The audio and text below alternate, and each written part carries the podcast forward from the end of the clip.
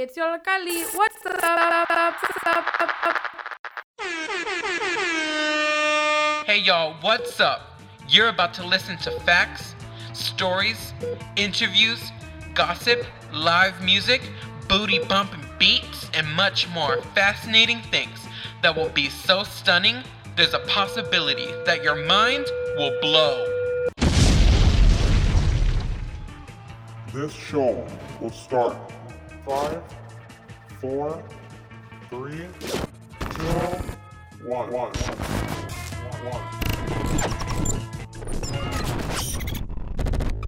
Due to the coronavirus, the following show is being produced and broadcast by the Yollocalli youth from their homes. So sit back, relax at home, and enjoy the show.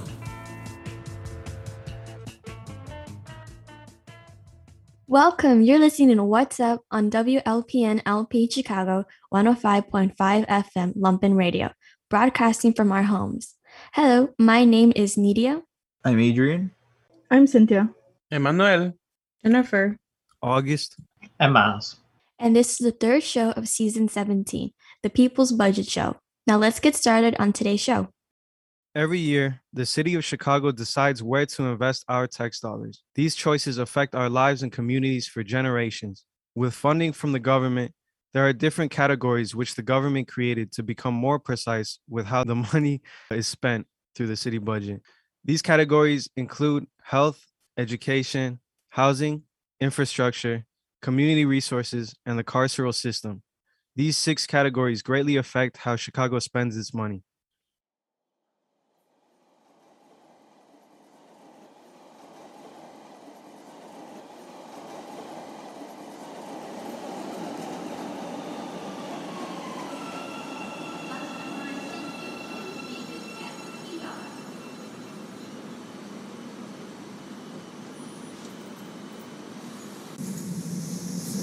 This is Maine.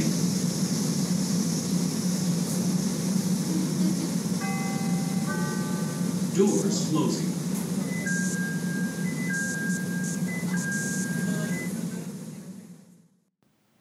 Let's talk Chicago. Chicago's city budget, to be specific, and where your tax dollars go for investment into the city.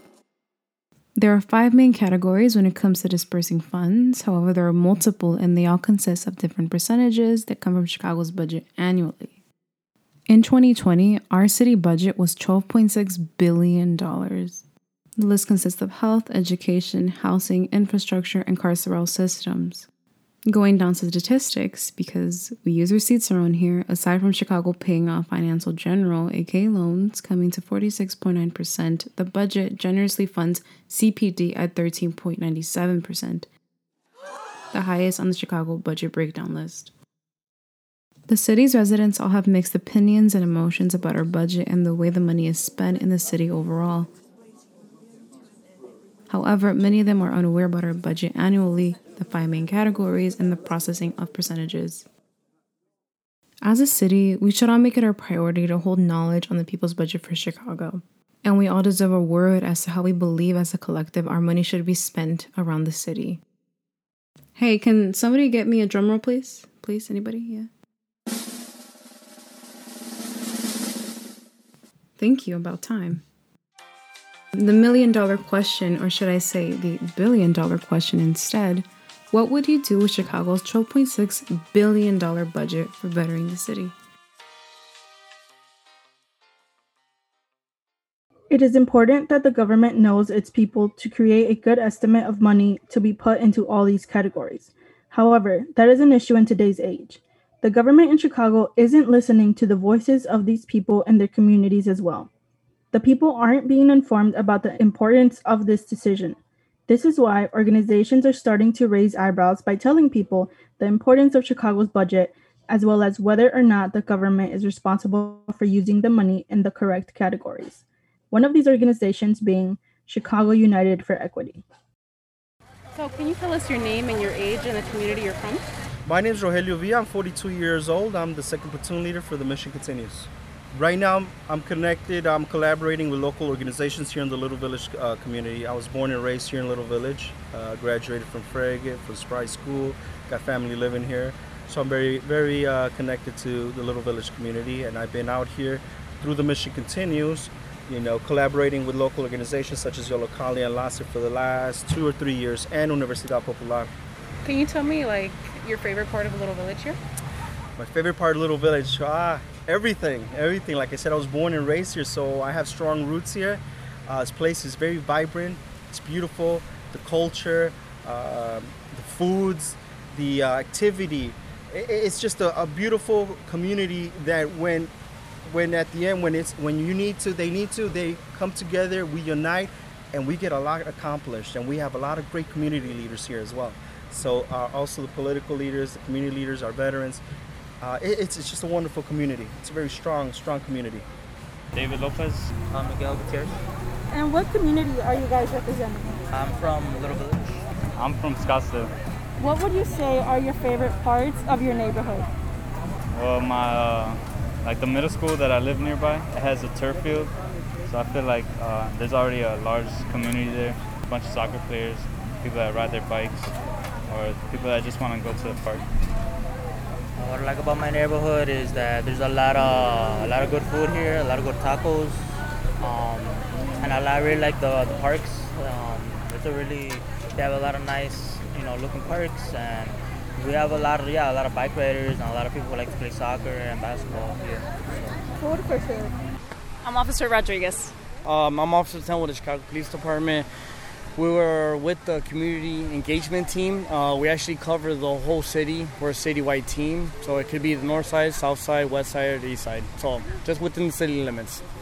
What are some of your favorite parts of, of the neighborhoods you work in?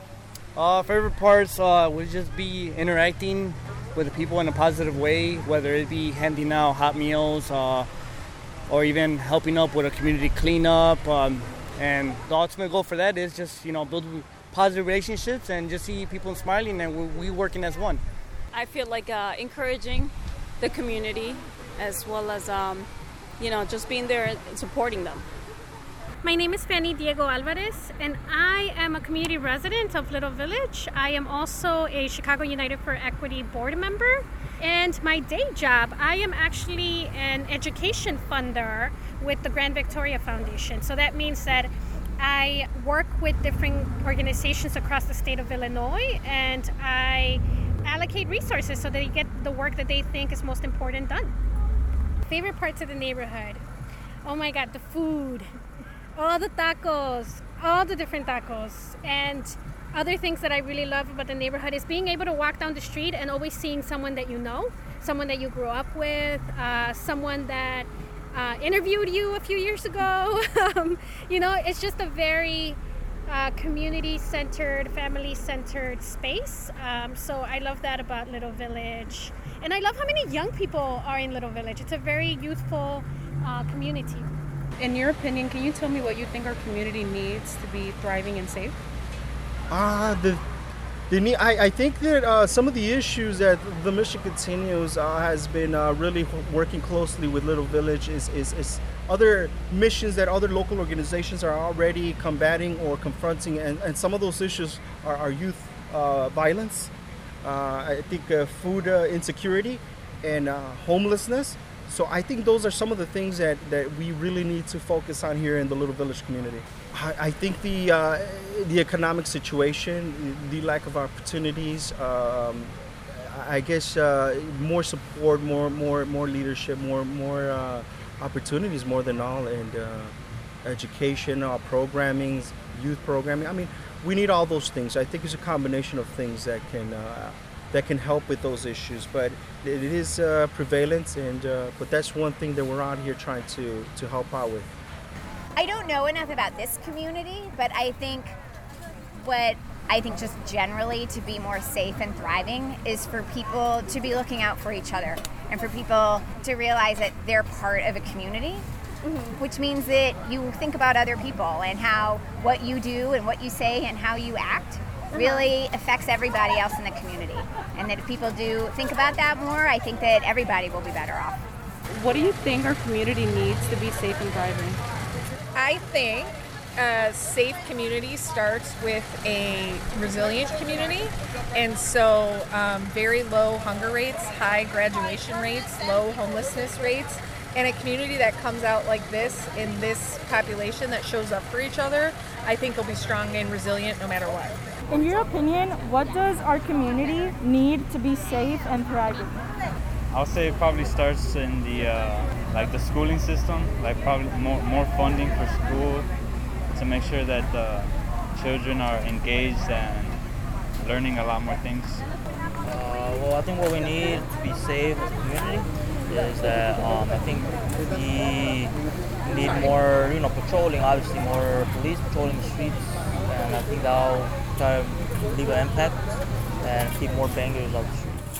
So our community needs I think you know like we can begin by like saying oh you know like obviously housing, access to better jobs and you know a series of things. But I think ultimately one of the things that's really missing that I think we forget about regularly and we think about it as an afterthought is we need to make sure that the voices of young people, parents, you know, older folks that they're actually listened to, right? Because like I think that there's an assumption that when you I don't know go to school, have a college degree, or you're an elected official that like you know it all, right? But you may have good ideas, but if they're not like reflecting what the people in the community want, then then your good ideas may actually not be that great. So I think we need more spaces that really center the voices of those that are most impacted by policy, like young folks, like parents, and like, you know, senior citizens, for example. And we're back. So you all just heard a Vox Pop with our radio team from Your Story Your Way. We went out to Yollocalli, the Yollocalli Garden on 28th and Ridgeway on July 17th. And there was a huge gardening event with many different organizations that came out, and we went and took the opportunity to interview community residents and even people just visiting the community to ask them about the people's budget and the communities that they were representing. But now let's flip that and ask ourselves the same questions. So, y'all, let's have a group conversation, and I'll just throw out the first questions. What communities are we representing and connected to today? We've got Little Village here. Also, also Little Village here. There's quite a few of us here. I'm also from Little Village as well. Ooh. And I'm also from Little Village. I would say the west side of Humboldt Park. And Colorado. And I am from out in the west suburbs from Lyons. Oof. But I am really connected to North Lawndale and Little Village. So, next, what are our favorite parts of the communities that we are representing? I think you'll probably hear this. I know someone said it in the recording, and if you ask others, they'll probably say the same thing. But the food, the food is so good. and I probably sound, I don't know how I sound saying that, but we have so many different types of food, even within the neighborhood. Like, if you, I think we have like a Mexican sushi place too we have a lot of different things. Really, whatever you're craving, you could probably find. And if not, then you could start it up. But I mean, I love food, and I think, you know, our culture is very rich in food, and that's one of my favorite things. I agree with you, Cynthia. I think you might mean like the whole 26 in general, like the food area. So I love 26 as well. I love going into like these little shops that they have there and the food is good. I've also had from like that sushi place that you were talking about. It's pretty good. Yeah, I can definitely agree with you guys on the food because whenever I go to school, I find myself missing it or comparing it to whatever like food is around there. And then when I get back home, that's when I'm I'm happy getting food from anywhere I want. So it's always really nice being able to get whatever kind of food, like Mexican, American, like you said, there's a sushi place, so that's pretty good.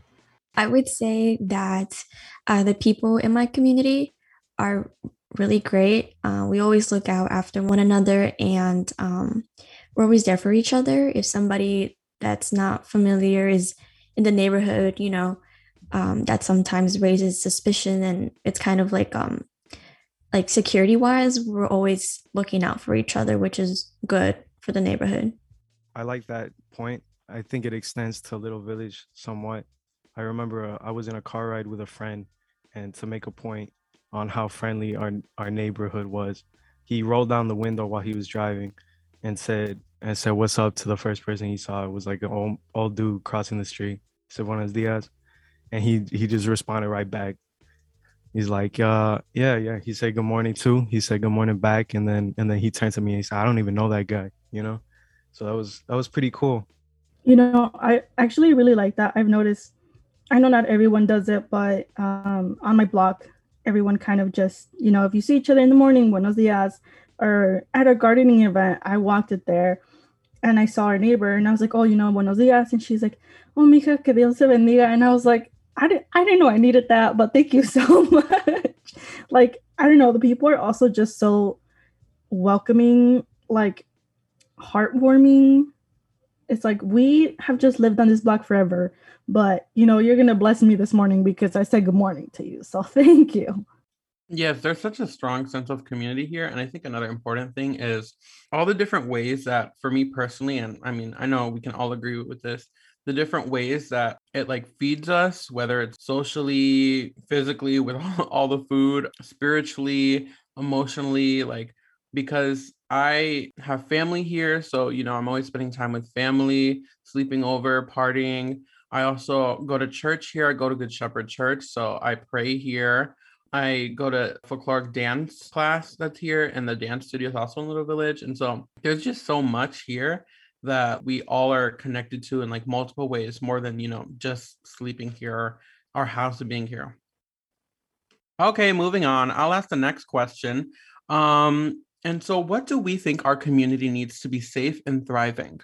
Uh, I think for Little Village, or really, there there could be hundreds and hundreds of answers. You know, I think maybe like on a small scale, like uh, I said this before in the in the workshop that we did with the people's budget, but I think like well lit streets, more street lights, you know, that's like a it's a small thing, but it plays a big role, especially at night when you're walking and you're walking down like a really dark street. It's it's completely different from when you're walking down like 26th Street, you know, at night and there's like lights everywhere and it's buzzing, you know. So you gotta like maybe maybe something like that, or maybe on the big on the bigger scale, our community faces a lot of violence, you know, like that's a big problem in our community, and like to see it thrive, you would need to have something to not only react to violence like like the police, but to prevent it entirely, you know, or like give these kids or anyone who like who may perpetrate violence on their own community a different way to express themselves or spend them their time or or something productive you know other than being forced to to be on the street for whatever whatever cause they you know? I feel for like humboldt park or the west side of humboldt park but i think overall humboldt park i've been thinking about like four different or five different categories uh, transportation local youth centers fundraising events, security, and urban development.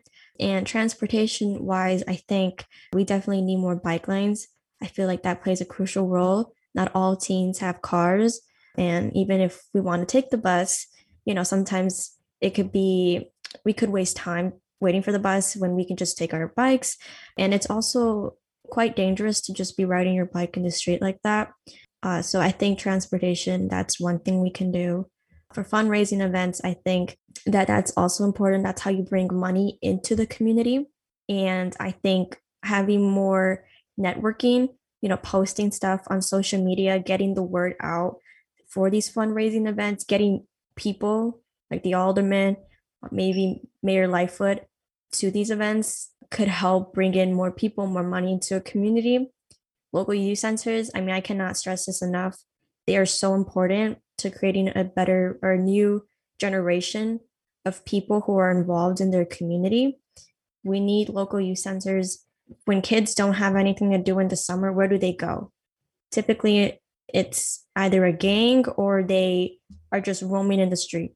We need somewhere for these kids to go. And I think a good example of a center that has done really well with this is After School Matters.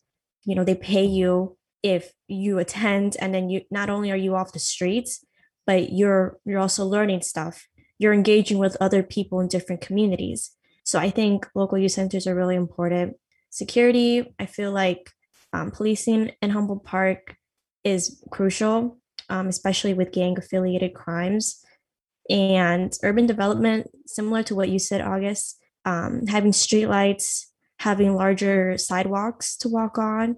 I think having more like pedestrian signs and stop signs, um, road bumps are important because let's, for example, you could say a road bump uh, prevents you from going fast and driving really fast. And that also prevents you from getting into an accident or hurting somebody. So I think those little things really matter. Yeah, I think, you know, violence prevention, community resources, just really having everyone involved all the time and things they enjoy, you know. I know I think we have street art, the Yollocalli has street art, which I have always seen very popular. Really getting to the root of like what the youth wants to see and providing it. Like you said, to have them involved in the summer is very important. Following what you just said, Cynthia, I feel like this is like a very minor detail, but I think I would love, well, I would love to see like kind of like the garden events that we had to help beautify the neighborhood, but also get people involved. I think that would be really great to have it be a very, you know, often thing that we do during the summer or a different kind of season, you know? Yeah, I can definitely agree. There should definitely be a lot more like community events to bring everyone together so that everyone together is making the neighborhood a better place so that everyone's voice is heard. Because i feel like part of it is that only some people are giving out their their voice. And some people feel left out but they choose to stay quiet which is why they don't get kind of like what they want. So i don't know. I feel like more people should be able to like open up their voice and come together with others to make the neighborhood a better place for everyone. Um yeah i definitely agree. And, you know, talking about people's voice, I think for many of us, you know, this workshop was like a very great opportunity. But prior to the workshop, did any of you really know the process of the city's budget? If I'm being honest, no. I mean, now that, you know, after the workshop and everything, I have like a very like brief understanding of it now, but it's very interesting to know now what you didn't know because it's like I'm I'm a little more educated now. you know, that's always good. Yeah. Also, I I could agree with that. I wasn't I wasn't very informed on it. I know it's is really up to us to inform ourselves, you know. But I feel like this should be taught in our schools.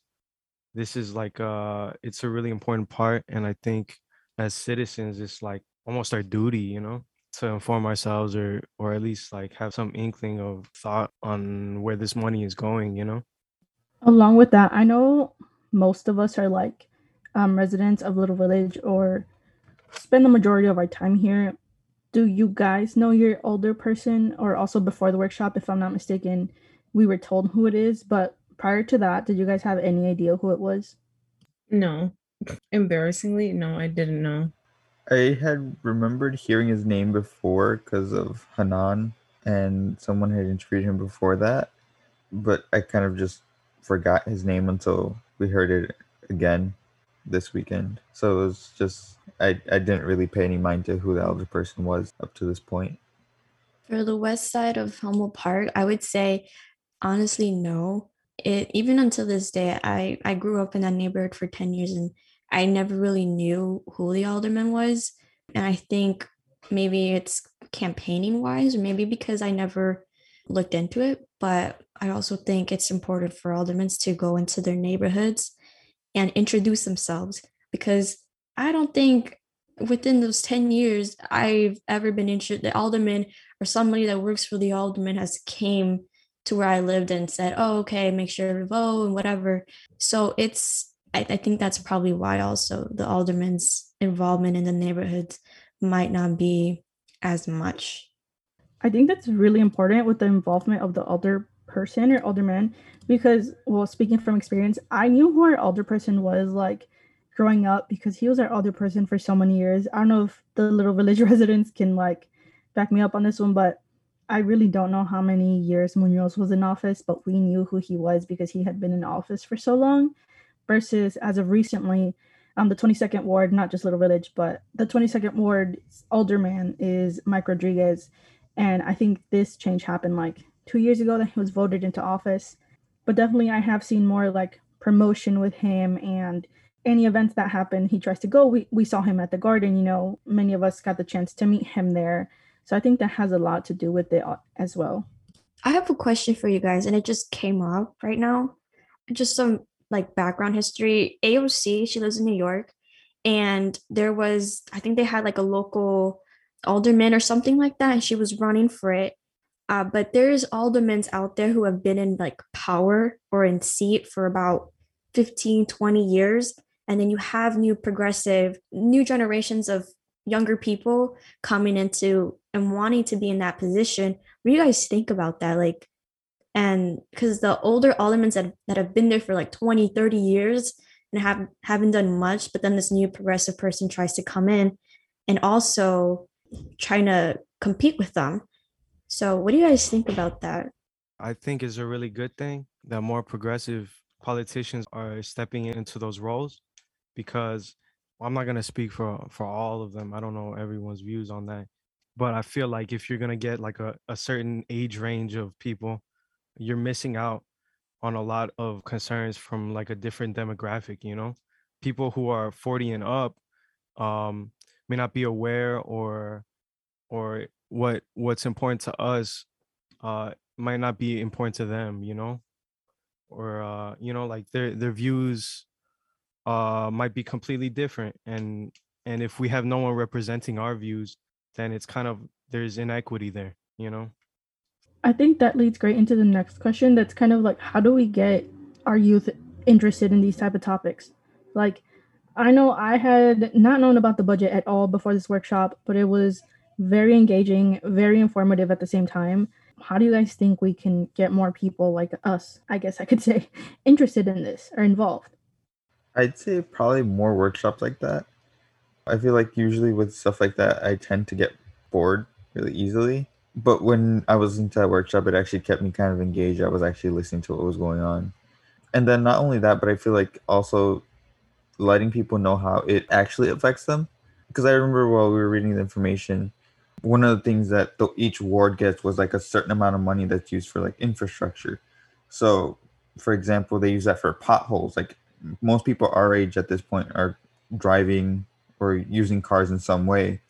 So obviously, having big potholes the size of a small pond is going to affect them, their car, stuff like that. And letting them know this information I feel like it would lead them to be like, can you do this? Like being more open, using their voice, trying to get the aldermen to do what they need to do with that money, or just trying to learn more to see what they can do or what they can say to get stuff like this fixed. I don't know about any of y'all, but before this workshop and before like researching anything, I was under the presumption that my voice wouldn't be heard even if I spoke up, you know what I mean? That like my opinion or or concerns would just go off to the wayside and they wouldn't be listened to uh, maybe by the alderman or by whoever was in charge you know and what we found was that's really not the case that later in our interview with mike rodriguez he says he's open he's open he's willing to hear what we have to say and he even agrees with some of the points we have to make you know? So i think that's uh that's something to think about you know? If you're young and you feel like you know i can't make a difference that way it's i mean it's not true. And it's especially not true for a giant group of us all saying the same thing you know what i mean? Yeah well thank you all so much for sharing. It was great hearing what we all had to say and we're going to take a quick break but we'll be back with a very special interview so y'all stay tuned don't forget that you're listening to WLPN LP Chicago 105.5 FM Lumpen Radio, and this is What's Up. And we're back. You're listening to What's Up on WLPN LP Chicago Lumpen Radio, broadcasting from our homes.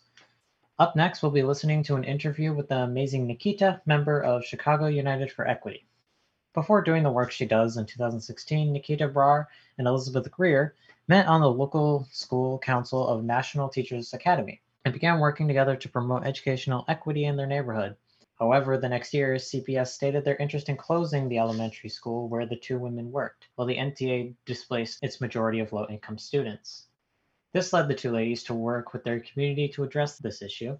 Since then, they've done work with Chicago United for Equity, which has led to the policy making process called REIA. They have accomplished fighting inequality in local neighborhoods by training 200 people in the process of the tool. Launched for more RA process have seen RIAs embedded in the blueprints of organizers and new government leads across Chicago. Niketa and her team go out to teach others about the budget the city comes up with each year. More importantly, let people know that the people can also make an impact on the yearly budget for themselves. Let's take a listen and see what this amazing person has to say. Hi, Tiffany. Thank you so much for being here today. Could you like give us um, your name and your role in? Um, yeah, so my name is Niketa Brar. I am the founding executive director of Chicago United for Equity, or CUE for short, and that's you know part of why I'm here today. Um, what do you guys like to do in the city for fun? Clubs, concerts? I mean, there's so many things that I love doing in the city. I think most of all, especially during this pandemic, really just enjoying our, you know, green space or walking around, being able to take long walks. It sounds kind of boring, but I feel like, you know, honestly, with the pandemic, we haven't really uh, gone to concerts, you know, movies, things like that haven't been big. I used to love and I'm starting to get back into, you know, just going out and eating. I love our food in our city. I feel like our city is um, definitely one of the best places in the country to find amazing food and just getting to explore different neighborhoods and have amazing food, explore the lake, spend time with my kid, and you know, all those things are things that I love doing. Uh, how do you feel about people not knowing who their alderperson or having real any insight of the budget process? Well, that's something that bothers me a lot. I love having um, the moment to sort of make sure that people know, you know, who's in charge, who's responsible to to answer to you. You know, at the end of the day, um, our alder people are supposed to work for us, and they're supposed to be our voice in city government to sort of push for the things that our communities want. And so often we don't know our alder people. So if we don't know our alder people, how could they know us, and how could they know what they're supposed to be fighting for? Could you possibly explain to us what does CUE act, like do per se? Sure. Um, so we're a community of racial justice advocates that are working on shifting power. Um, so we do that by looking at specific policy issues, whether it's a school closing, housing development, um, or this year we're working on the budget, and last year that's what we've been working on as well. And what we want to do is always bring the power to make those decisions as close to the communities who are living those decisions and the outcomes of those decisions. Um, so we do that in a lot of different ways, but most of the time it really comes down to how are we working with neighborhoods and residents in neighborhoods to build power to understand the policy issue and to then um, get involved you know uh, whether that's calling their alderman uh, calling the mayor protesting making art doing an issue campaign whatever they want to do uh, we're not very instructive on like how do you need to do this? But what we have is kind of experience from multiple campaigns to say here's what you know uh, what we've learned um, and then whatever the neighborhood and community wants to do to try to activate that so in the budget work that we're doing, I think that's really boils down to how are we bringing the power to make the budget as close to the people that are in neighborhoods not receiving enough funding. How do you find collaborators? How do you outreach for volunteers for your team? Well, we we do that a few different ways. So one is we run a fellowship program. Um, we believe deeply in fellowshipping or just sitting together and learning about who we are before we show up and ask people to, you know, give something or take something. Right. A lot of organizing in Chicago historically has been super transactional. Show up for me, I'll show up for you. Maybe. Uh, how many people can you bring? You know, um, and so there's not often space to just talk about like who you are as a person. How did you get here? What drives you? What motivates you? What makes you passionate about your work. And there also isn't often space for us to build those relationships across the different types of work we do. Organizers hang out with organizers, right? Artists hang out with artists, like policy people hang out with policy people. And so, what we really want to do is create this fellowship space, which we've been running for four years now, where 30 people each year come together and sit together and share like stories of our own trauma and the work that we've seen, right? The work that we've done. Um, the majority of our group is about 80% are women or non binary folks, about 80% are people of color. And so, you know, a lot of that is unpacking the ways in which we're tokenized or marginalized in different spaces. How do we work through that? How do we make sure that we show up for our community, but not in place of our community? So, that space builds a lot of bonds and relationships and then when we do projects and we go out and say let's talk about the budget right then then we're coming at that conversation not as transactionally, but as saying, like, who do you know, right? Who wants to be part of this conversation? Who do you know who should be part of this conversation? And how would you say people's investments in CUE have helped you expand? Well, I mean, significantly. Uh, we, from the time that people spend helping us figure out, like, how should we grow? What should we be working on? We have community um, organizations who partner with us and help us think through, like, what's the most important thing that we can help move on this year. We can't do everything. Every year, we have way more things that people want us to work on than we have capacity for. And so, you know, from people giving us time and their insight, their support, um, sharing the ideas with other people, to people investing dollars so we can grow our team. We're a really small team. We still only have three people on staff, but it's small and mighty because we have, you know, over 150 people who have gone through the fellowship. Um, we have thousands of people who have participated in different projects. One project, one year, one year, we had over 2,500 people participating in the work. So I think, you know, just seeing the ways in which a small team with a lot of people who just love the city and want to see it do do different right? Do different by our neighbors by our communities. I think that's what that's the biggest investment that people can make in it. Could you talk about the process of the racial equity impact assessment that you use? yeah so the racial equity impact assessment or the REIA RIA whatever you want to call it basically it's a process by which we try to solve a problem in a community with community voices leading that conversation so often when you know there is a problem in our community it's like government comes in and tries to solve it right? Kind of on their own without necessarily deep engagement or if there is engagement it's like a town hall where you can go speak at the mic for 2 minutes and somehow in 2 minutes then you have to present your entire life all your trauma and a solution. God forbid you go to 2 minutes and 5 seconds because they're going to cut you off.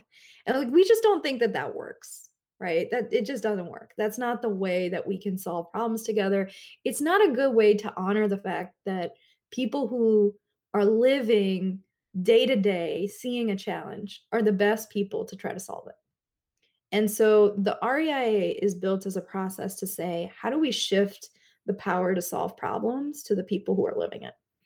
So we start with asking the question, like, what are we trying to solve here? It could be something like, hey, we're trying to redesign this traffic circle. People keep getting into car accidents in this one spot. Now, you might not think that that has anything to do with race or racism or structural racism.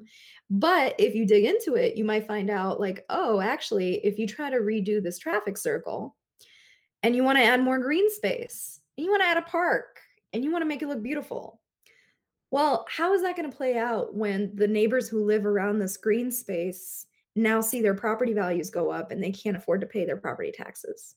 And if they can't afford to pay their property taxes, they might get, you know, priced out of their homes. And if those neighbors actually had kids who went to the local school, but the new people who come don't have children who go to that local school, how would that affect the education system and the fact that there's lower student enrollment, therefore there's less money going to that school because that's how our, our schools are funded.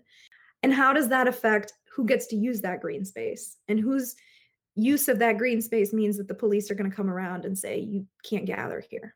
So all of these things are intertwined and so you, you start pulling on a thread as some something as simple as like what is green space? And that's not a hypothetical. We what i just went over is um, the redevelopment of logan circle the logan square circle.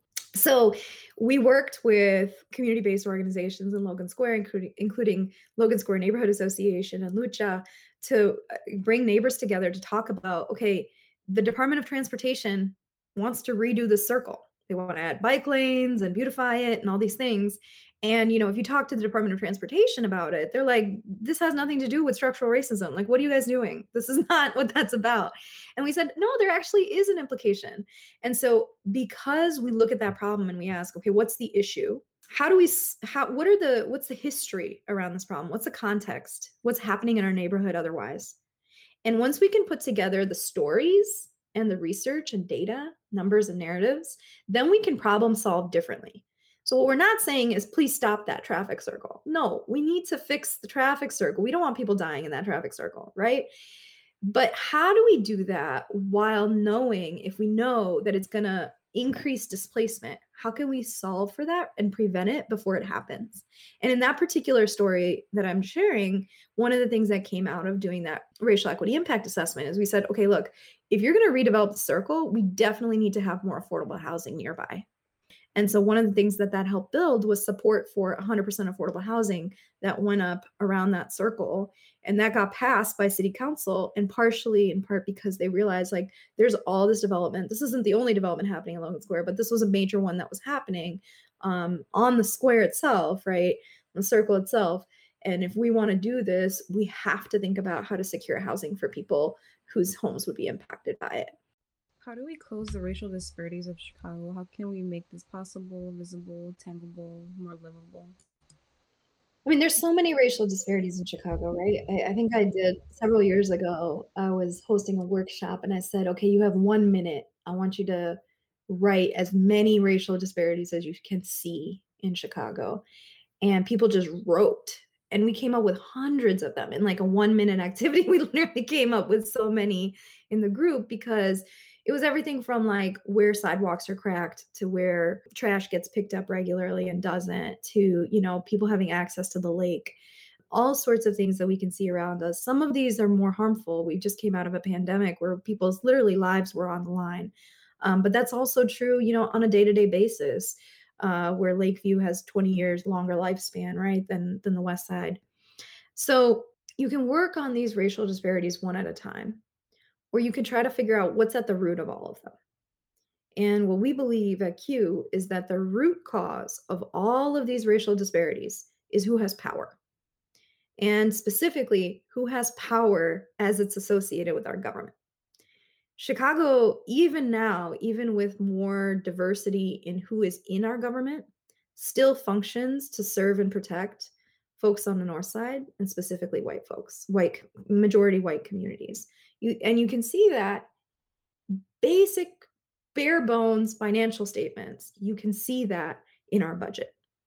You can see that in which neighborhoods of Chicago get protected and get resources for libraries, where their parks are greener, where the trees are blooming, right?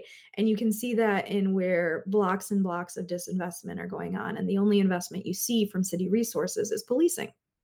And so we know that this is a huge part of um, how we have to get at change is first of all we need folks in neighborhoods that are experiencing the harms of our government to get involved to talk to their aldermen to push on their aldermen we're seeing that in the same neighborhoods where we don't have money and resources is also where we have aldermen who serve the longest time in government so if you've been working in government for 25 to 30 years and you know that there's likely no one who's ever going to push you, challenge you, call you out, there's a less of an incentive for me to show up and actually fight for my community.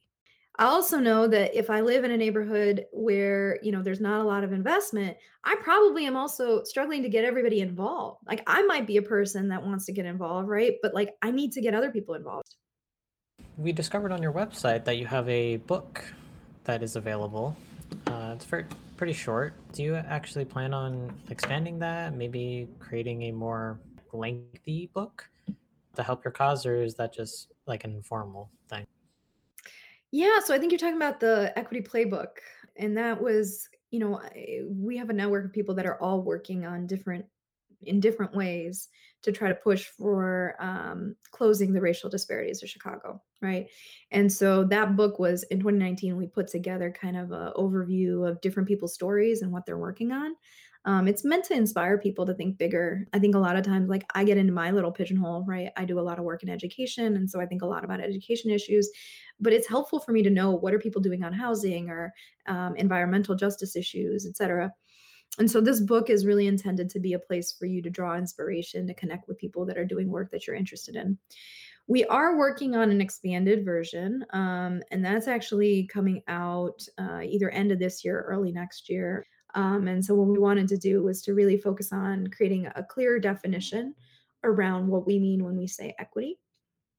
And our definition boils down to three parts. First is acknowledging history and recognizing the harm that has happened um, in the past and that we didn't just end up in a situation where now we have to solve for a problem but we have to acknowledge how did this come to be? Um, what were the decisions and choices that were made by our government in order to end up in, in a situation where neighborhoods have more or less money than each other, that individuals and families have more or less choice as a result of that. Um, the second part is shifting power, and specifically shifting power to Black and Brown neighborhoods and communities um, who have typically just not been allowed to be as involved in government and decision making, whether that's actively through their own work or also through um, kind of who represents them and how those folks who represent them um, show up in the space. So, how do we shift power and bring it as close to communities as possible? And then the third part is really about embracing accountability. So, it's one thing to kind of name this is what I want to see my elected officials do, right? It's a whole nother thing to be able to hold them accountable if they don't. And so, we're in the in the new version of the book that we're publishing, it's a toolkit. It's really intended to focus on like different sectors that create harm government, philanthropy, media, research, um, different parts of our, our communities, or different parts of the kind of society that cause harm on our communities, and how do we transform them? So, for your CUE virtual workshops, how was doing it online different from in person? I love to tell people all the time I am not an online person. I just don't like online work. Um, I think there's something that's really important about sitting with people in space together and not having any screens, right? Putting your phone away and really just being present with one another. It's so rare that we get to actually just sit and listen to each other. So, you know, online spaces in a way, it's so much more difficult because people are literally at a computer. They could be doing other things on that computer. It could be hard to just be online right now. And um, you know, for a lot of reasons, it can be it's it's it's just a different experience. That being said, I think I've been surprised at how how much people have still connected um, using these online places and and being able to have these small group conversations and look at each other and say like why do you feel that way? How how how do i learn from you? Um, what's your story? You know what's the what's the thing that got you to this place? And i think what's most important about online versions of our work is that you just have to have the commitment to really listen to people. If you could use a city's budget for anything something completely absurd like something the city would never fund, like an event, an organization, maybe something personal, even for you. What would you spend it on? yeah, I mean, you got thirteen and a half billion dollars. What would I spend thirteen and a half billion dollars on?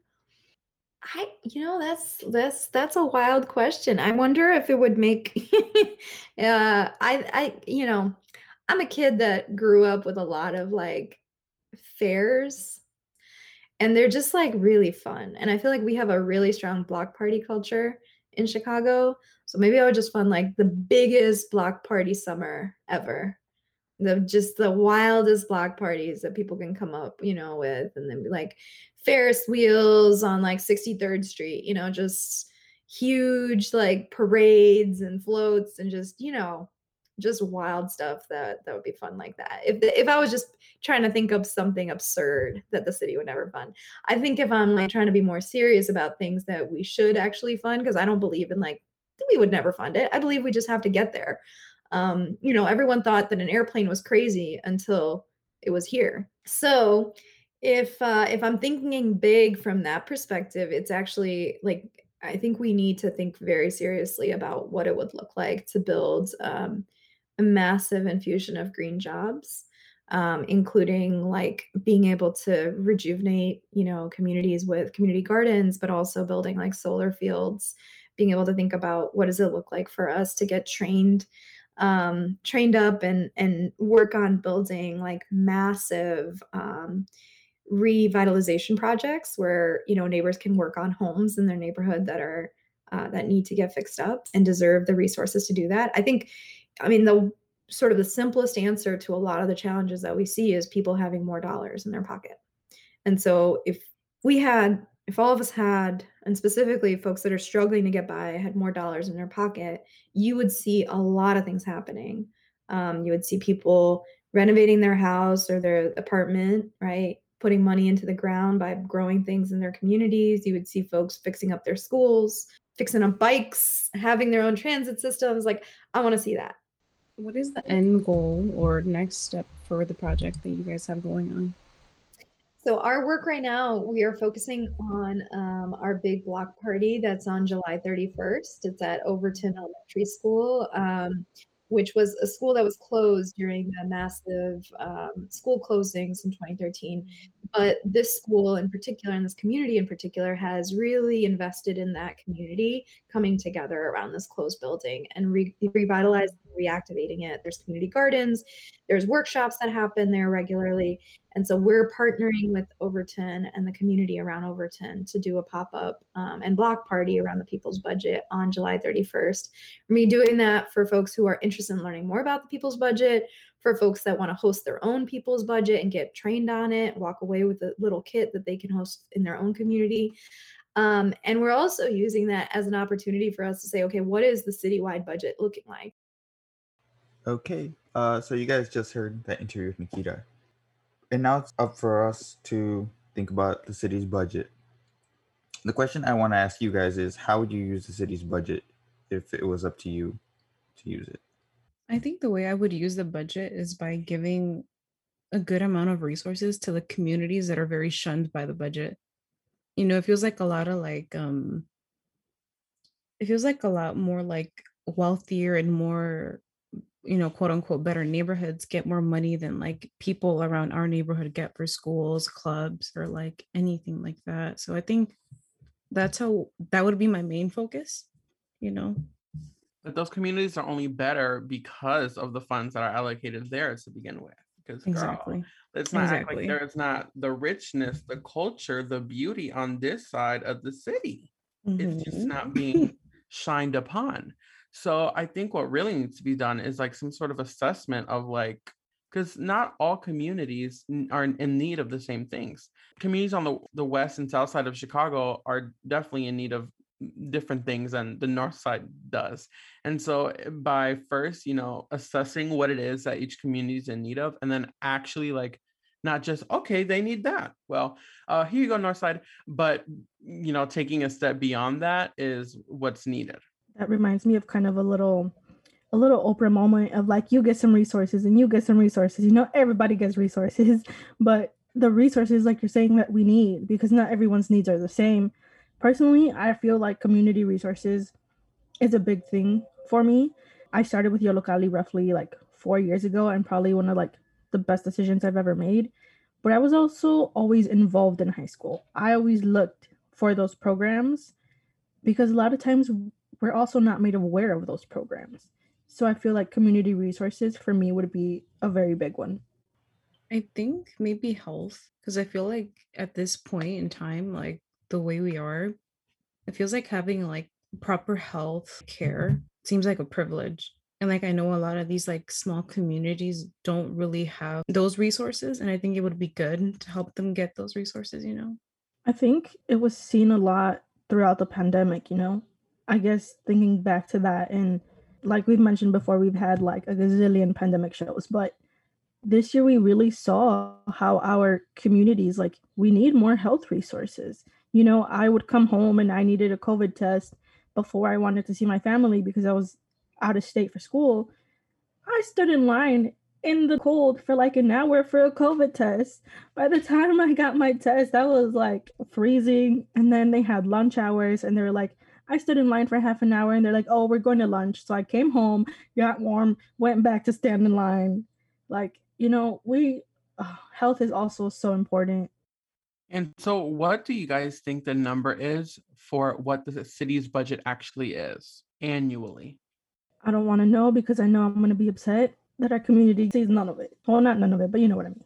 Well, the budget as of 2020 for the city of Chicago was actually 12.6 billion dollars. How does that make you guys feel? Where's my money? Like we should get more. That's a lot of money.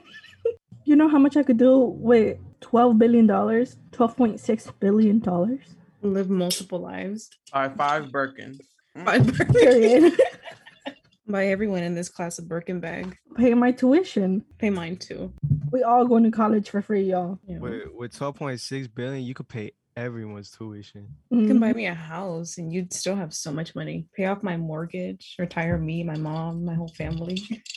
And where do you think that the money is mainly allocated to? I'm gonna just take a wild guess and say CPD.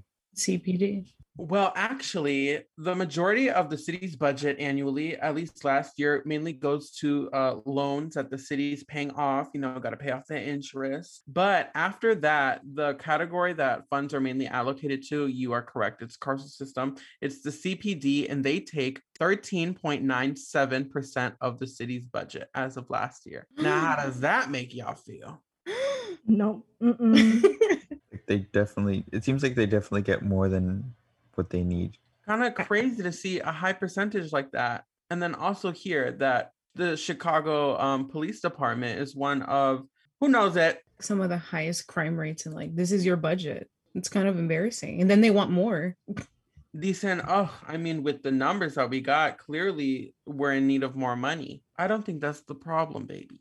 I think I just saw that nationally CPD is like the second worst in the nation.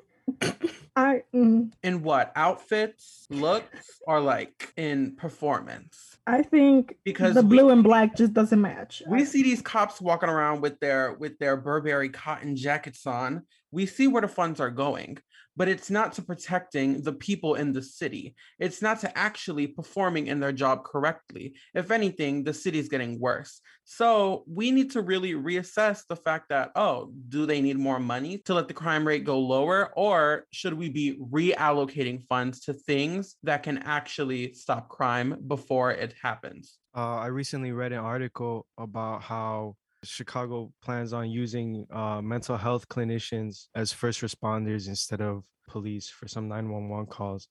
And I love that. I really like that idea because the a big problem in the public's perception of police and everything is that usually it escalates uh, into violence because these uh, because police officers aren't equipped or trained to to deal with uh, maybe mental health episodes or something like that. Um, and so to have someone a trained professional come in first to like try and de-escalate the situation before using any force that's the way that we, should be doing it in the first place. Um so i hope to see more of that. I know that that the article i read was like written in july or so. So i'd love to see how that goes and and if that goes well to see more money put into that. Yeah, definitely. I think it's probably time for us to take a little break at this point, and that's actually going to be concluding our first hour of the show, The People's Budget. So we definitely heard some amazing interviews and some awesome commentary right here on 105.5 FM Lumpen Radio, broadcasting from the comfort of our homes. So we'll be going on a short break for now, but we'll be back with more amazing facts and interviews in the second hour of our show. Welcome back. You're listening to What's Up on WLPN LP Chicago 105.5 FM Lumpen Radio, broadcasting still at our homes. My name is Nidia. I'm Adrian. Cynthia. Emmanuel. Jennifer. august And Miles. And we just finished hearing from residents from the community what they thought about the people's budget, as well as hearing us talk about what we thought about it. Now we're going to talk to different people, including a little village alderman, and then wrap up our conversation. Let's get back to it. If you were in power and could spend the money, where would you allocate? Uh, well, obviously, we need more for everything. I think education's probably one of the most important, but I'm surprised to hear that it doesn't cover the CPS related thing. Education and housing, I guess, would be the two that I'd spend the most money on. Yeah, as well as uh, mental health is a big one that resources should be going that route. Last year, 2020, the highest expenditure for the budget was to CPD, which took 13.97% of the budget. How are your thoughts on that? Good question, but very hard to answer. Um, I guess, you know, I'm not in the top, but due to all the violence, we probably needed to dip into that funding a little bit more. You know, putting officers in more in the street and try to combat that violence more. Do I wish it to be like that? Not at all. You know, I think everyone should have their part and get fair opportunity to get funding so the community can thrive and become stronger and you know less, you know, more safe ultimately. And so, do you know the process of how the city spends its budget? Only what I've seen on TV, so only what they want me to see. If you could, how would you use the city's budget? I would do a needs assessment to understand where the greatest needs is and what the gap is in each community. You know, every day you wake up and the headlines in Chicago are about violence. And I would love to understand the correlation between that and education and hunger and homelessness um, to see how that all intersects and understand which community has the biggest gap and where the rates are the worst and, and weight the budget to those communities and over index where the need is the greatest. In your opinion, how would you spend the city's budget? I'll education, food, water, work, entrepreneurship, how to help people start like have their own business, uh, fair wage. I know that we know where the money needs to go. I know people, we know what we need. I think the problem is, do we have the uh, the way to speak of what we need? Do we have do are we self-educated to, to speak up on what we need? And who's distributing this money and who's choosing where to distribute it and is it being distributed equally? I think those are questions that are more important to me. Last year, the 2020 budget, CPD took around uh, 14% of that. What are your thoughts on that? See, and that, like I said, that's one of the problems. 40% is a lot for the CPD because I know they get funded every year. They, I see they have new cars, like a lot of money goes into them, and we've been funding the CPD over and over again, and the violence hasn't gone down. So I do have a problem with that, where they keep funding department that that's not working is not is not working for us. And so yeah, I do have a problem, and that, that keeps happening. You know, we keep funding instead of the elected officials coming to the neighborhood and asking, "What do you guys need?" They go to the immediate answer, which is policing, and that's I don't think that's what we need. So yeah, I think that money could have been used, you know, somewhere else and in, in a better way. If you had the power to use the city's budget, you know, looking at they use it on health, education, housing, infrastructure, community resources, the carceral system, so like policing, where would you put that money? I think it's a combination of things, but I would first start thinking about what communities need the most, right? So, like what a community needs in the north side may be different from what the community needs in the south side. The community needs of the loop are very minimal to the community needs somewhere else where there's folks that are struggling to make ends meet, right? But a key piece, especially in La Villita and communities like La Villita, is being able to have uh, programs that are around affordable housing and increasing the quality of housing um, because uh, you know you can create a project like beautifying a park or you can sort of like invest in a you know I don't know, like a, a, particular school. And, and those two things are really, really important by themselves. But then you got to ask yourself who's going to benefit from that if people can't afford to live in their own neighborhood anymore, right? And that's what you began to see in Pilsen and Logan Square, right? And other places of, of Chicago too. So I think it's all of that. It's investing in the schools, it's investing in like parks, and, and investing in housing so that the folks that live in that neighborhood get to enjoy the benefits of those types of investments.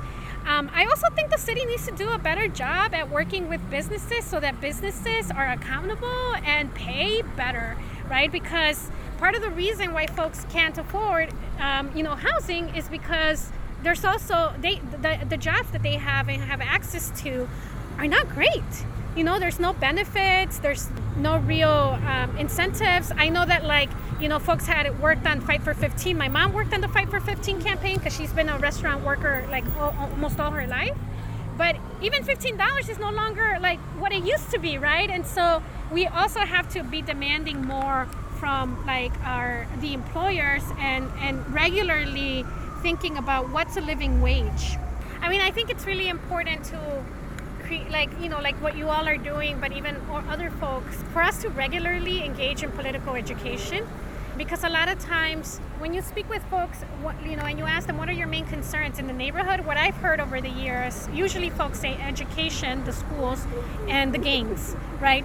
And that's how they frame it but when you begin to ask them okay what does that mean? and they dig deeper right? What they're really saying is young people don't have spaces that they need. We don't have the resources that the city should be allocating. So, for folks, like when you actually engage them in conversation, they have a really good understanding. But it's about asking the what is the root cause of that, right? Or is that a symptom of a larger issue, right? But I think that oftentimes what ends up happening is that whether it's television, whether it's elected officials, whether it's you know wherever folks get their information, they don't do a good uh, like job at analyzing and digging deep enough. And that's a disservice and it also assumes that our parents and our young people don't want to talk about things in that complicated way right?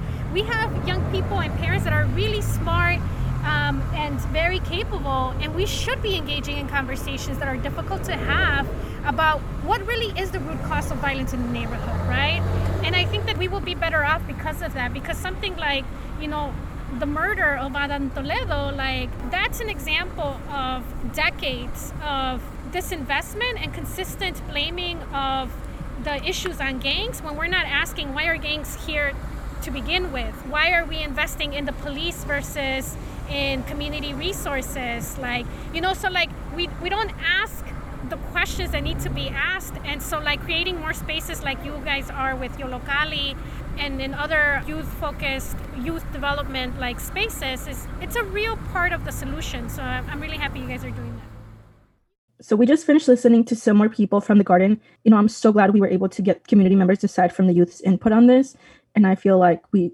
definitely need to continue these conversations and it's refreshing to hear new voices that we wouldn't hear otherwise jumping into our next interview when Mayor Lightfoot comes up with the yearly budget, she doesn't do it alone or simply has the power to complete the budget with zero outside intervention. Typically, the alder people are there to propose adjustments to the mayor in an attempt to better accommodate the budget for the people whose lives are going to be affected by the final decisions that are made.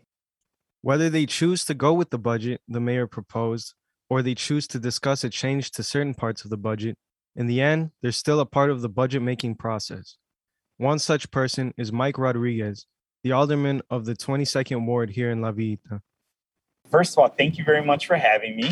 This is Alderperson Mike Rodriguez from the 22nd Ward. Could you give us a brief overview of what an alderman's job is? So, in the city of Chicago, we have a mayor and we have 50 wards. Each of those wards has an alderperson that makes up essentially the city council, which is the city legislature. Each alderperson represents their ward and in this case, the 22nd Ward is made up of 25 precincts. 18 of those precincts are in Little Village, west of Kedzie. Two of those precincts are in North Lawndale by Cermak. And five of those precincts are ruled by 47th and Cicero, Vittum Park, LeClairehurst, and Sleepy Hollow communities. Many people don't know this, but my ward extends from Cermak and Kedzie about to 51st and Laramie. It's a lot of area, more than people know. And we vote on city law. But what's unique about City of Chicago council members or alderperson is that we also function as the purveyor of city services for our districts. That's different than places like LA that has about 15 alderpersons, or New York, which is double our population and has about 51 alderpersons they are just legislative. All they do is vote. We run a ward office where we help with zoning changes, with development projects in the neighborhood, but also with city services from garbage cans to lights out to everything in between. What would be the easiest way to explain how the city's budget works to the community? So, the city budget is about $8 billion the majority of the city budget is spent in public safety, like police and fire. And that's been growing as a percentage over the years because there's been cuts in other areas, but not in the police and fire. And that's really created this equity because we also fund things like the Department of Family and Support Services that works with people experiencing homelessness. It does after school programs. And um, that department hasn't seen the same growth as other departments. So I think many of us are questioning the equity when it comes to these funding. But the city of Chicago budget includes things like street lights, all sorts of public amenities that are pertinent to the everyday lives of Chicagoans. With talking about the city's budget, how much power do aldermen have on changing the budget or having a say on that budget? So essentially, the way it works historically is the mayor of the city of Chicago presents a budget for city alderpersons to then react to. And what that does, is it creates disequity in the power structure because essentially the, the mayor gets to define the parameters of the debate. And then we as city council persons have to react to that. What we try to do this year is to create budget committees where our ideas are getting out there and we're kind of defining what the city budget looks like. One of my allies, Alderman Daniel La Spata, he presented a proposal for using federal dollars that are tied to the stimulus for the most important expenses as we know them right now as they relate to the pandemic rental assistance, mental health support, violence prevention work. I was a proud co sponsor of that effort. And I hope that that'll help define the budget a bit better and give us as council persons more leverage when negotiating the budget. Do Little Village residents come to speak to you about the budget or residents of your ward? Last budget season, I created a committee of my organization and worked with them significantly on the day to day maneuvering of the budget. I also was a part of the Progressive Caucus effort to have a budget hearing essentially for community residents. And I'd be happy to work with your group to figure out how we can get more input from neighbors on the city budget. From the residents that have come to you, what concerns matter most to them? I'll be quite honest with you. I think public safety is number one. And if you ask most residents what they want to see, many will say they want to see more police.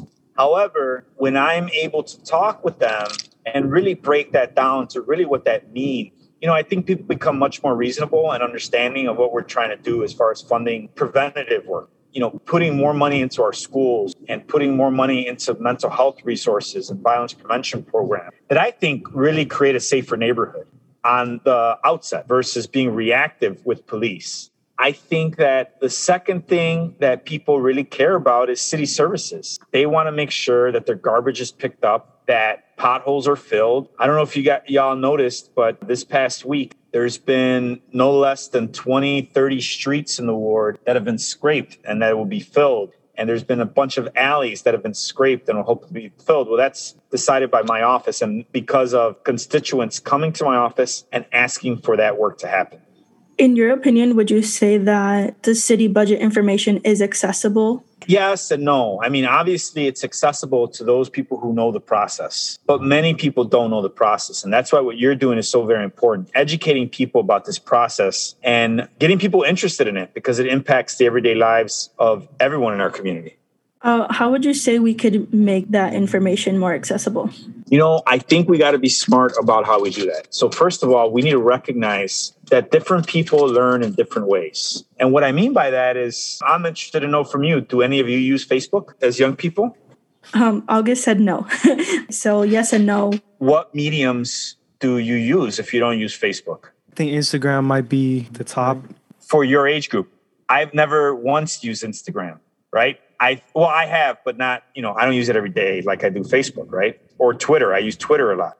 But my in-laws, who are senior citizens, they use Facebook all the time, and they're on it all day. So how do we meet everyone where they're at? And how do we make sure we're getting as much input as possible? And to be quite honest, you know, even if we got a certain percentage of our neighborhood to understand what was going on, that would be great. And I think we do that by being comprehensive in how we reach out to folks.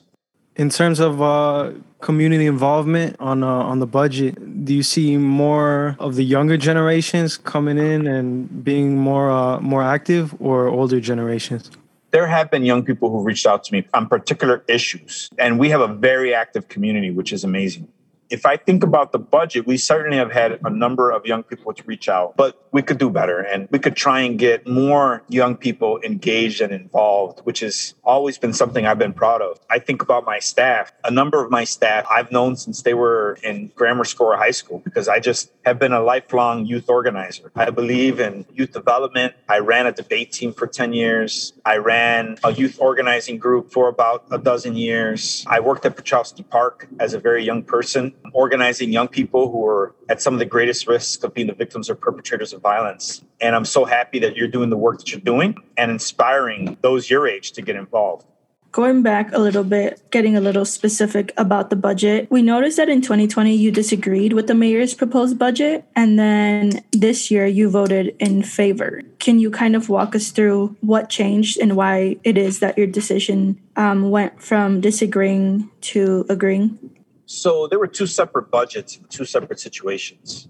But let me talk about my political independence it's really derived from the fact that the organization that I'm involved with here in the local community was started in the early 80s. It was a group of progressive black, brown, and progressive white folks here in the community who were fighting against the machine, the political machine, that wasn't providing the city services that we needed here in the community. They were sending our garbage trucks to other communities twice a week while we were getting picked up once every two weeks. There was so many different injustices happening. And our founder, Rudy Lozano, ran for alderman here in the ward against the alderman who didn't even live here, from what I was told. And Rudy almost forced a runoff and almost won that race. However, two months after he ran, he was assassinated and murdered.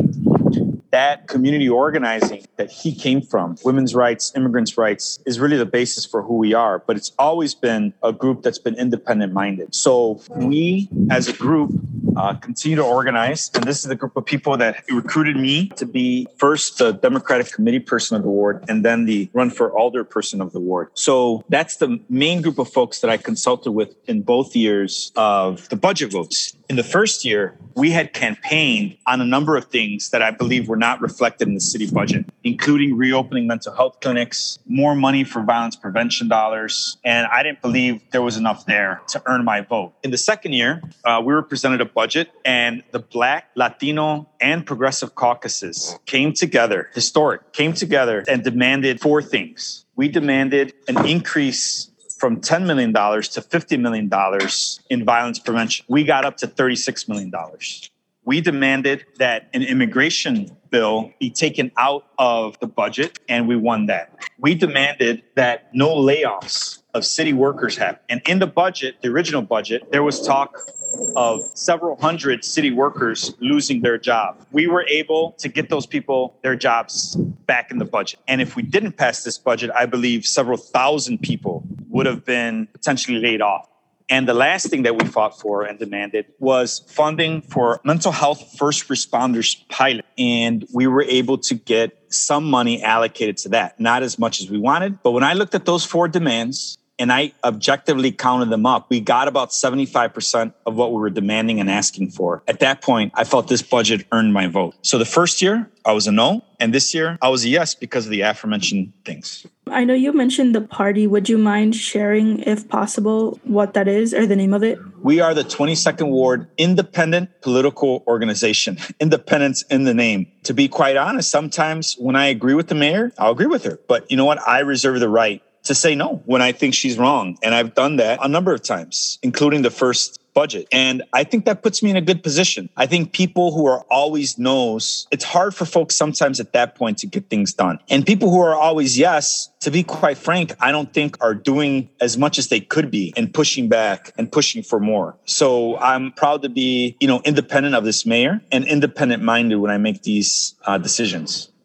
Speaking of uh, of uh, the mayor's choices. Recently, there was a proposal for a $80 million cut from the police budget. What's your take on this? $80 million cut to the police budget. I am not aware exactly of what you're talking about, but I will say that I think we need to think critically about public safety. And I think communities are safer when we have the needed after school programs, violence prevention programs in the community, mental health supports that our youth and our families need. So if it comes to saying we need to get police out of schools in order to reallocate those resources, I'm all for it. When it comes to potentially closing the juvenile intervention support center, which is not diverting kids from being incarcerated, but like putting them in jail uh, potentially, I'm all for closing that. So I think we need to be uh, smart on crime, not just tough on crime. As a matter of fact, I've spent a majority of my career on this. So in the early 80s, there was about 500,000 people incarcerated in state and federal penitentiaries. We now have 2.5 million in this country incarcerated. We're only 5% of the world's population, but we incarcerate 25% of those incarcerated across the world. To me, that is a badge of dishonor for our country we need to be smart on crime, not just tough on crime. And that needs to be reflected in our budget as well. Like we mentioned, how this interview came up as a result of a workshop. In that workshop, we actually did a mock budget to see how us community members would spend funds on the city's functions. And surprisingly, we found that our spending priorities were in health and community services, as well as housing and infrastructures. The least for us actually was things such as public safety. Would you say that your views align with the youth? I would say very much so. But I think that you need to provide context. Like the fact is, is that I agree that we need to put way more into prevention and intervention. Like you said, mental health, public health, after school programs, violence prevention. Those are all important things to me, things that I've worked on my entire career, particularly as executive director in Enlace, where that's really what we did. We did after school programs and I ran violence prevention programs here in the community for years. I ran the Cook County Medical Examiner's Office for three years. That's the Cook County Morgue. I've seen too many dead bodies due to overdoses or shootings. And we got to stop spending so much money after a crime is committed. We have to spend more money on building people up. That's how we create a safer neighborhood. That's how we create a safer city. So, with that said, yes, I do agree that we need to reevaluate our priorities and do things differently. I also understand that we have a lot of people in our community that are fearful. They're very scared about public safety, about the violence in our community. And they do want to feel as if there are the appropriate resources here for them when it comes to fire and, and, and policing and things of the nature. So I think we need to strike the right balance in making sure that we have the appropriate levels of policing. But more importantly, right now, we don't have the appropriate levels of prevention money. That's my focus earlier you had mentioned that community members who voiced their uh, priorities to you mentioned they really prioritized uh, public safety and they wanted to see more cops. As youth we see more of us want less cops less policing. Do you think the difference is a result of uh, a generational gap or do you think the priorities have shifted because of the pandemic or since the pandemic? You know i think that the world is always evolving and changing when you look at the Democratic Party of the 90s federally, you see that President Bill Clinton, who some at that point called the most liberal president, was in favor of increasing fines, fees, and jail time for offenders of crimes. And those efforts were supported by the vast majority of Democrats and all, almost all Republicans at the time. Now you see a different situation where many elected leaders are now championing getting rid of automatic sentencing laws, giving judges more discretion as to how they can adjudicate someone, which inevitably leads to smarter penalties, smarter ways to deal with those incarcerated, including, you know, alternatives to detention. I think we have an amazing alternative detention program here in Little Village called the Urban Life Skills Program. So if you're a juvenile and you get caught up in the system, one way out of, of incarceration is going through this program that provides mental health support, drug addiction support if needed, provides help getting back into school, into a job if you're a little bit older, and provides mentorship. To me, that's what we need to be focusing on. And that's what works in creating a safer neighborhood. What would your words to the youth be that want to see the city's money allocated differently? I think you got a partner in me. I want to see the city's money allocated differently. I wish more of my colleagues felt the same. You guys asked a great question. And I think it's a very important question because it's, it's, it's really, it's really like huge. There are generational differences in the way people think about this stuff. But when we come together and we talk together, when we come together and have real dialogue, when we come to the table to speak together and like speak our truth and open our hearts to each other, you know, that's when we come to solutions. That's when we can come together and say, hey, this is how having a police state hurts me if you're a young person. And if you're an older person, you know, this is why I feel scared. XYZ crime has happened to me. I'm a senior. And the other day, someone stole my purse you know, how am I going to tell that lady that I'm going to get rid of 75% of the police? But then how am I going to tell that young person that I'm going to add police to make them more fearful? But if we bring people together to have real conversations and dialogue, man, we come up with amazing solutions. You know what I believe in? I believe in community courts. I believe in restorative justice. And sometimes, you know, back when this was first a, a, concept, you know, back 15, 20 years ago, when I was talking about it to people, they were just laughing at me. They thought I just wanted to be soft on crime. But no, I want to restore justice when justice hasn't been undone. I'm sorry. I do believe that if someone does something wrong, they should pay for it. But why not at the same time they pay for it, they learn and they don't recommit what the harm maybe that they caused. I think when we come together and have these real conversations and these real dialogues and challenge each other as well, because we do need to challenge each other, we can disagree without being disagreeable. I think that's when we change the world. I mean, how long has it been since we've been fighting for immigration reform and a pathway to citizenship for our people? I mean, what do we got to do to get that done? I feel like you have people stuck in their camps, right? As an example, you know, I feel like if we were to bring people together to really understand what's going on in the working class people's lives, you know, I think people's minds and hearts would change. I truly, truly believe that. One last question. Say you're in the mayor's position and you have to create the city budget. What are the top three city functions that you would prioritize? I love the question because it speaks to a blank canvas and it allows us to be creative. I told you where I come from. I come from a world where I believe in that violence prevention programs work. Since I was in college, I've been and I've worked with people who are outreach workers who work day in and day out well into the night to create a better neighborhood. I was out there at the end of May and early June of last year where I saw the worst of our community and I saw the best of our community. I saw the worst when I saw people from our community, our brothers and sisters, throwing bottles at anybody who wasn't from the neighborhood, particularly if they were black. That hurt me bad. That was one of the worst spaces I've ever been in my life. When I saw that, but I was never prouder 24 hours later when our outreach workers got out there and they worked with those same guys who were involved with street organizations who were throwing those bottles and work with those guys. And those were the same guys who were doing murals around Black Lives Matter. And those situations no longer occurred because we, we spoke truth to power. We spoke truth to our brothers and sisters and said that more hurt doesn't resolve hurt. You know, love resolves hurt. And we brought brothers and sisters together in love. And it was the most powerful experience I've ever had. And it was such a 180 from one day to another. I believe in this type of work. So if I had to answer your question about what I would do, top three priorities,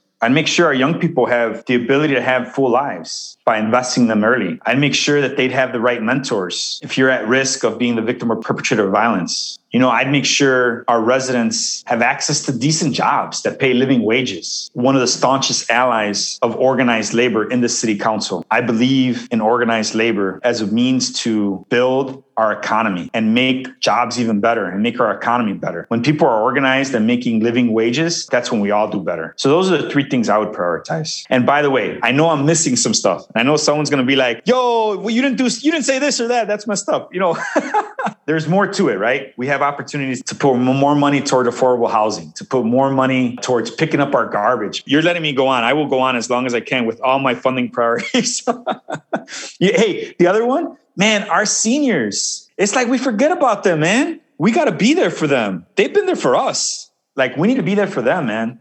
Um, I think about my dad. He had a stroke three years ago, and you know he's he's having major struggles, man. He he's got major mental health issues. He's got major issues with filling his time and being you know being in productive spaces, and he's he fears every day. We got to do more for our elders. Is there anything else that you would like to add? No, this is wonderful. I think it's beautiful. I love the way you guys are doing this. I would really appreciate it if we kept on talking. I'd love to have your ideas about how we can get more people engaged in the budget, more people talking to one another rather than talking at each other.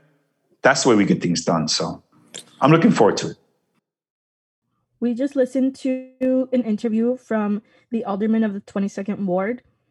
It was a great interview. We heard he's very open to talking to the youth to knowing how we would like to get more involved and more of us involved and interested in these topics. I'd like to ask you guys, you know, we've already kind of touched on this, but what were your biggest takeaways on the workshop we had?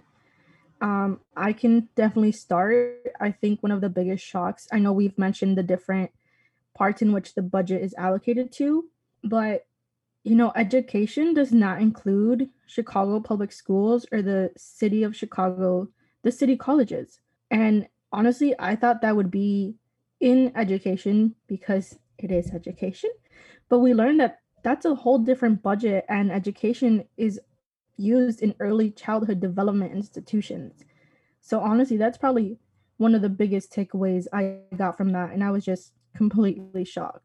I can agree with you. I was definitely surprised by the education part. I originally thought it would at least include CPS. I didn't really think about the city colleges of Chicago because I feel like sometimes like colleges get donations and stuff like that too, apart from having their own budget. But I thought maybe like CPS would have some role in there, like inside the Chicago's inside of Chicago's budget. Uh, not only like preschool and all that. That was just it was shocking and it was just kind of weird to me. I think my biggest takeaway is that we have such a big budget and somebody's priorities ain't straight when making that budget. Cause like like you mentioned right now, like CPS isn't even in it. And that kind of it's a little infuriating seeing that the funds are like they kind of forget about CPS students, you know.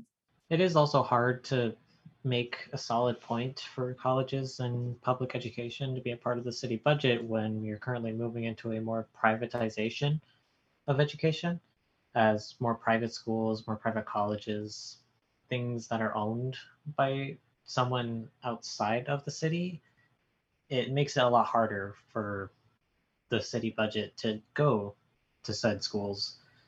And it's just a really big industry at the moment that's expanding. So unless there's some roadblock that will stop it, it is necessary. I feel that there may be a point where it's just no turning back, where everything is, you know, we're a capitalist government, so everything will work how the people uh, let it work. You know, going back to someone's priorities and straight, I think at the end of the workshop, we saw where we would allocate funds versus where they're actually going, it was literally the opposite. They were complete opposites. And I think as a group, if I can speak for all of us, I think that was one of the biggest shocks. Like, you know, we are the people who live in the community, yet our mock proposed budget is literally the complete opposite of what the city actually does. I think the only thing we shared in common with the with the 2020 budget was was the amount of funds allocated to community community resources and that was about it yeah. something that i feel like should be mentioned for like i guess the disappointment in the funding cps gets is that i feel like a school can get more money if it has like higher graduation graduation rates and low income neighborhoods um, are not as high as the ones more north school so schools more north i feel like they have a safe community and they are able to bring in different kids from different communities. And um, especially in selective schools for example jones jones is literally in downtown you know it's really close to where where businesses and everything like that. So i feel like graduation rates and the conversation of school funding and stuff like that should also be addressed. The reason why kids aren't graduating schools. I, I think I heard something say um, the more graduation rates a school gets, the higher it is, the more money they're more likely going to get from the government because they're because the government sees that those schools are doing well, that people want to go to those schools, people want to learn. But the schools that don't get enough money, it's because their graduation rates aren't as high. And then we started thinking, okay, why don't kids want to graduate? So I feel like it brings another conversation in for the reason why there's so much disappointment in why CPS doesn't give doesn't get enough money in general from the government. Yeah, I can definitely see what you're talking about, Nidia, because there's a lot of neighborhoods, a lot of black and brown neighborhoods where schools end up closing because they don't have enough funds or just people aren't graduating, people don't go to school stuff like that. And that's just a problem that's continued on for countless years.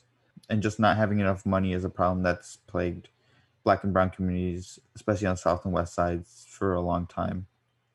Now it's time for us to wrap up our show. On our show today, we discussed the importance of including different neighborhoods into the conversation on how the city budgets its money, especially black and brown communities, as well as educating how the decisions of the city bureau affect Chicago in today's day and age. We want you guys to remember that you're listening to WLPN LP Chicago 105.5 FM, Lumpen Radio, broadcasting from the comfort of our homes. My name is Adrian. I'm Nidia. Emmanuel. Cynthia. Jennifer. August. Miles. And this was the third radio show of What's Up Season 17, the People's Budget Show. Hello, it's me. I haven't heard from you in a while. I hope it's because you're listening and enjoying our amazing, outstanding, terrific, wonderful, inspiring, delicious, funny, breathtaking, weave snatching, Liddy Poppin' production.